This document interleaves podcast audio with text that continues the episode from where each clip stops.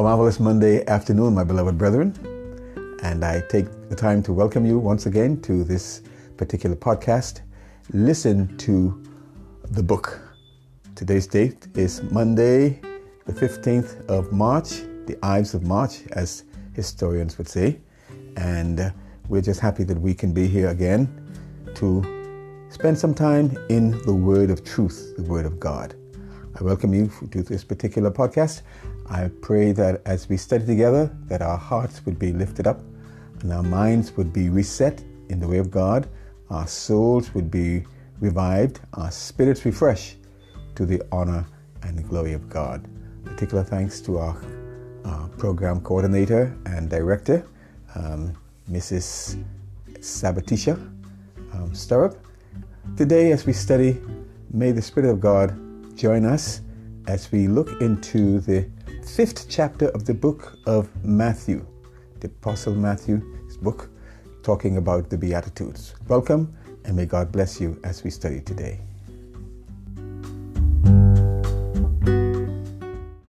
And so we are happy today that we can look into the book of God and give ear to the words of truth.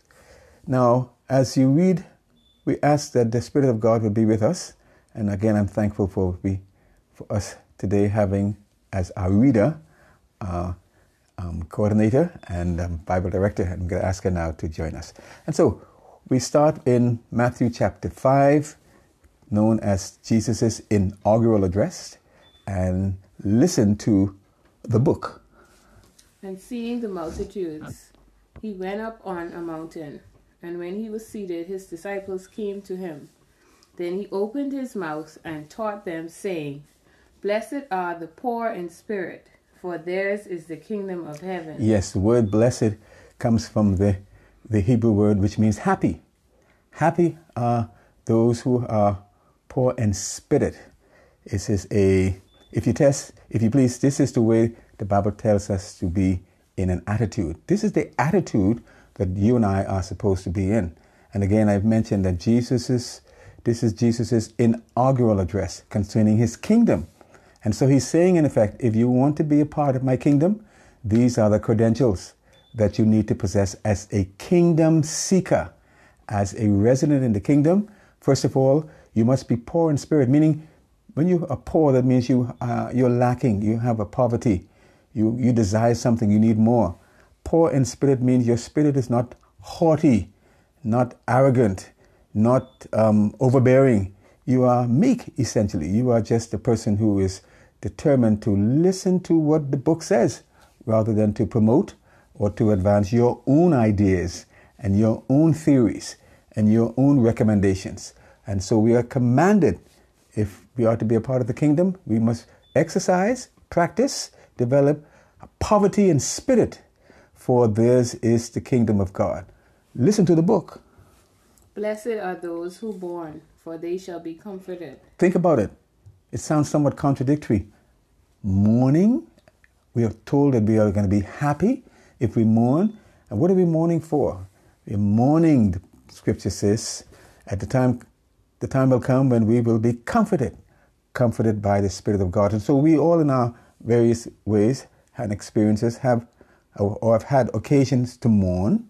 And so we are assured here that the kingdom of God and its its residents will suffer a lot of pain and and, and disappointment and have occasion to mourn. And so we're told, don't be afraid and don't get discouraged if you have to mourn on occasion, because the assurance is that the Spirit of God, in the Word of God, by the presence of God, will comfort you and I. Listen to the book. Blessed are the meek, for they shall inherit the earth. My God, the meek shall inherit the earth. Notice the scripture says, not the weak, but the meek. The Bible says that Moses was the meekest man on the earth. And what made him meek?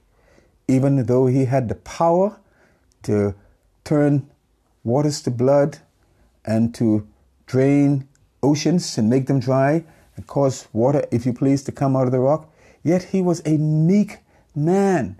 Meekness is not synonymous with weakness. Um, the Bible is replete with instructions for you and I to be meek. Another synonym for meekness is humility. God says we are to be humble. Micah chapter 6, verse 6 and 7 says, God has told us what He wants us to do, what is required of you and I to do justly, says the book, love mercy, and to walk humbly with thy God. And so we are to practice meekness. Meekness is something that we should put on our do our to-do list every day. Be meek, for the meek shall inherit not an island or a country, but the entire earth. Okay, so if you're not going to be meek, you're not looking to inherit the earth. Listen to the book. Blessed are those who hunger and thirst for righteousness, Mm, for you- they shall be filled. Yes. Are you hungry? Are you thirsting for righteousness? You are happy if you hunger and thirst, the Bible says, for righteousness and for holiness. The book says, without righteousness, without holiness, no man will see the face of God. And so every day you and I should have a greater, deeper hunger for righteousness, hunger to do right, hunger for holiness, hunger to live pure in our hearts, hunger and thirsting, even as the psalmist says in the book of Psalms, as the deer pants for the water, so my soul longeth after thee. We ought to have a longing for God. My brothers and sisters, are you longing for God? Are you hungering for God? Are you hungering for His righteousness? In this same book, I think it is in the sixth chapter, um, we're told that we are to seek first the kingdom of God and His righteousness. So you and I want to do the right like God wants us to do it. If you do right, that makes you righteous. If you do unright or non right, that makes you unrighteous. So our desire, our aim, our purpose, says the scripture, is to seek to do righteousness and to live a hungering and thirsting for God type of life. Listen to the book. Blessed are the merciful, for they shall obtain mercy. What an admonition, what an instruction. Happy are the merciful. Um, the old people would say, when you are merciful, you must be, when you are powerful, rather, you must be merciful. And so, only to the extent that I can extend mercy to you, will I receive mercy. Blessed are the merciful, for they shall obtain mercy. And if there's one thing you and I need today, it is to be merciful. We need the mercy of God, the mercies of God. Yea, the book of Jeremiah says, It is of the Lord's mercies that we are not consumed, because his compassions fail not. Great is his faithfulness to you and I. And so we are commanded, we are obligated to extend that mercy to those our fellow human beings, our neighbors, even our enemies, our friends, our loved ones, our family members. Let's be merciful. By the grace of God, listen to the book. Blessed are the pure in heart, for they shall see God. This perhaps is my favorite be attitude. And the Savior says this is the attitude you and I should be in. We should be pure in heart. That means examine your heart. Ask yourself, am I pure in heart? The Bible says we ought to search ourselves. The Bible says if we can if we judge ourselves, the Lord will not have to judge us. Am I right with God? Am I right with my fellow man?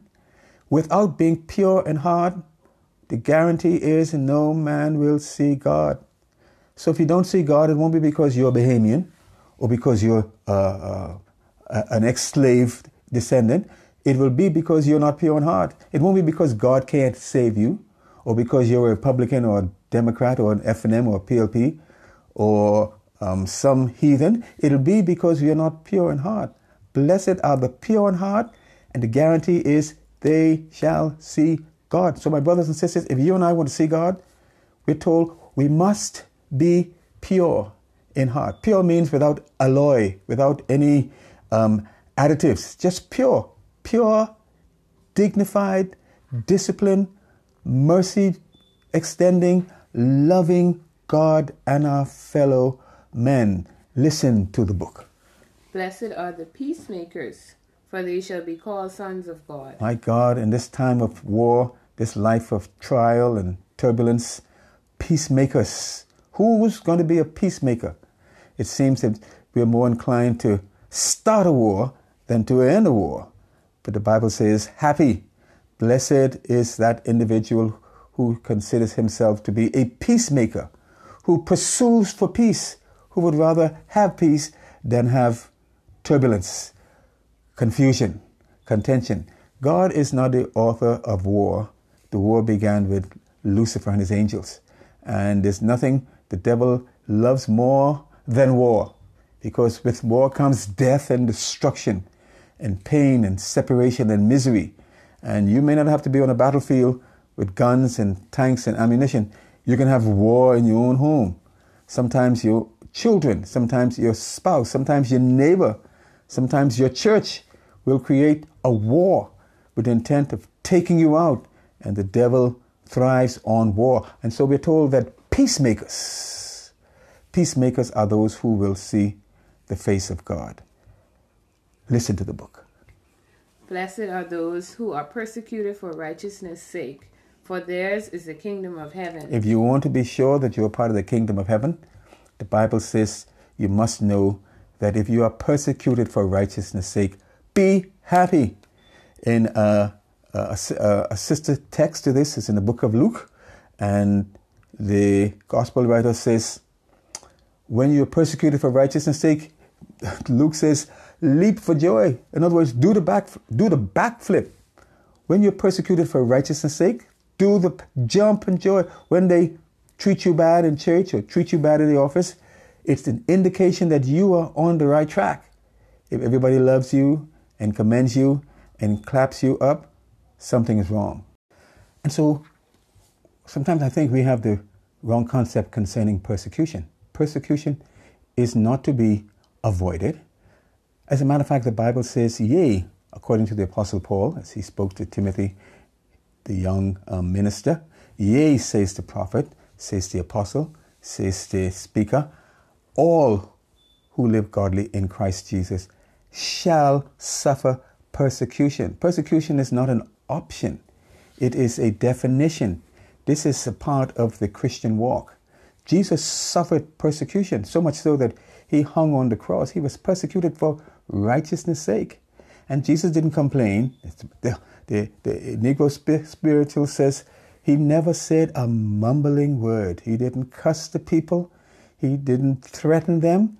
He didn't even open his mouth. Isaiah chapter 53. And so persecution is the lot of the true believer.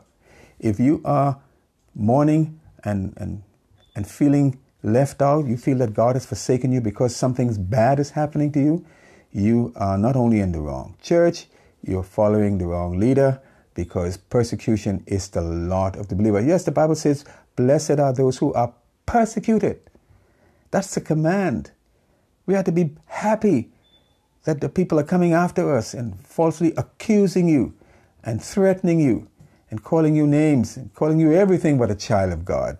The Bible tells us we are to be happy. Yes, blessed are those who are persecuted. But listen to the book.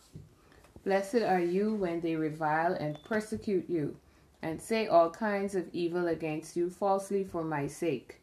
Rejoice and be exceedingly glad, for great is your reward in heaven. For so they persecuted the prophets who were before you. So you want to be exceedingly jo- joyful? The book says, "Be happy when they revile you, they make fun of you, and um, they they um, they tease you, and they call you names."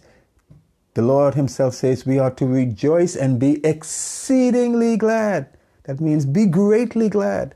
And He says to do so means you are in good company with Moses and Abraham and Isaac and Jacob and Daniel and Shadrach, Meshach, and Abednego. He says they did it to all the prophets. Every prophet that went ahead of us was reviled and persecuted for righteousness' sake. One or two prophets were even cut in half, some thrown to the lion's den, and they were um, beheaded, as was the Apostle Paul, for righteousness' sake. And the Bible says that we must be exceedingly glad, my brothers and sisters, when they revile us. And so we have here, according to our Lord's um, own description, these are the tickets, if you please. This is the requirement for entrance into his kingdom. We are, we are called to give heed to these beatitudes. Yes, be in this attitude toward your fellow man and toward the kingdom of God. May God bless you today as you listen to the book. It is my prayer that His Spirit would lead, guide, and direct us in all our undertakings. Amen.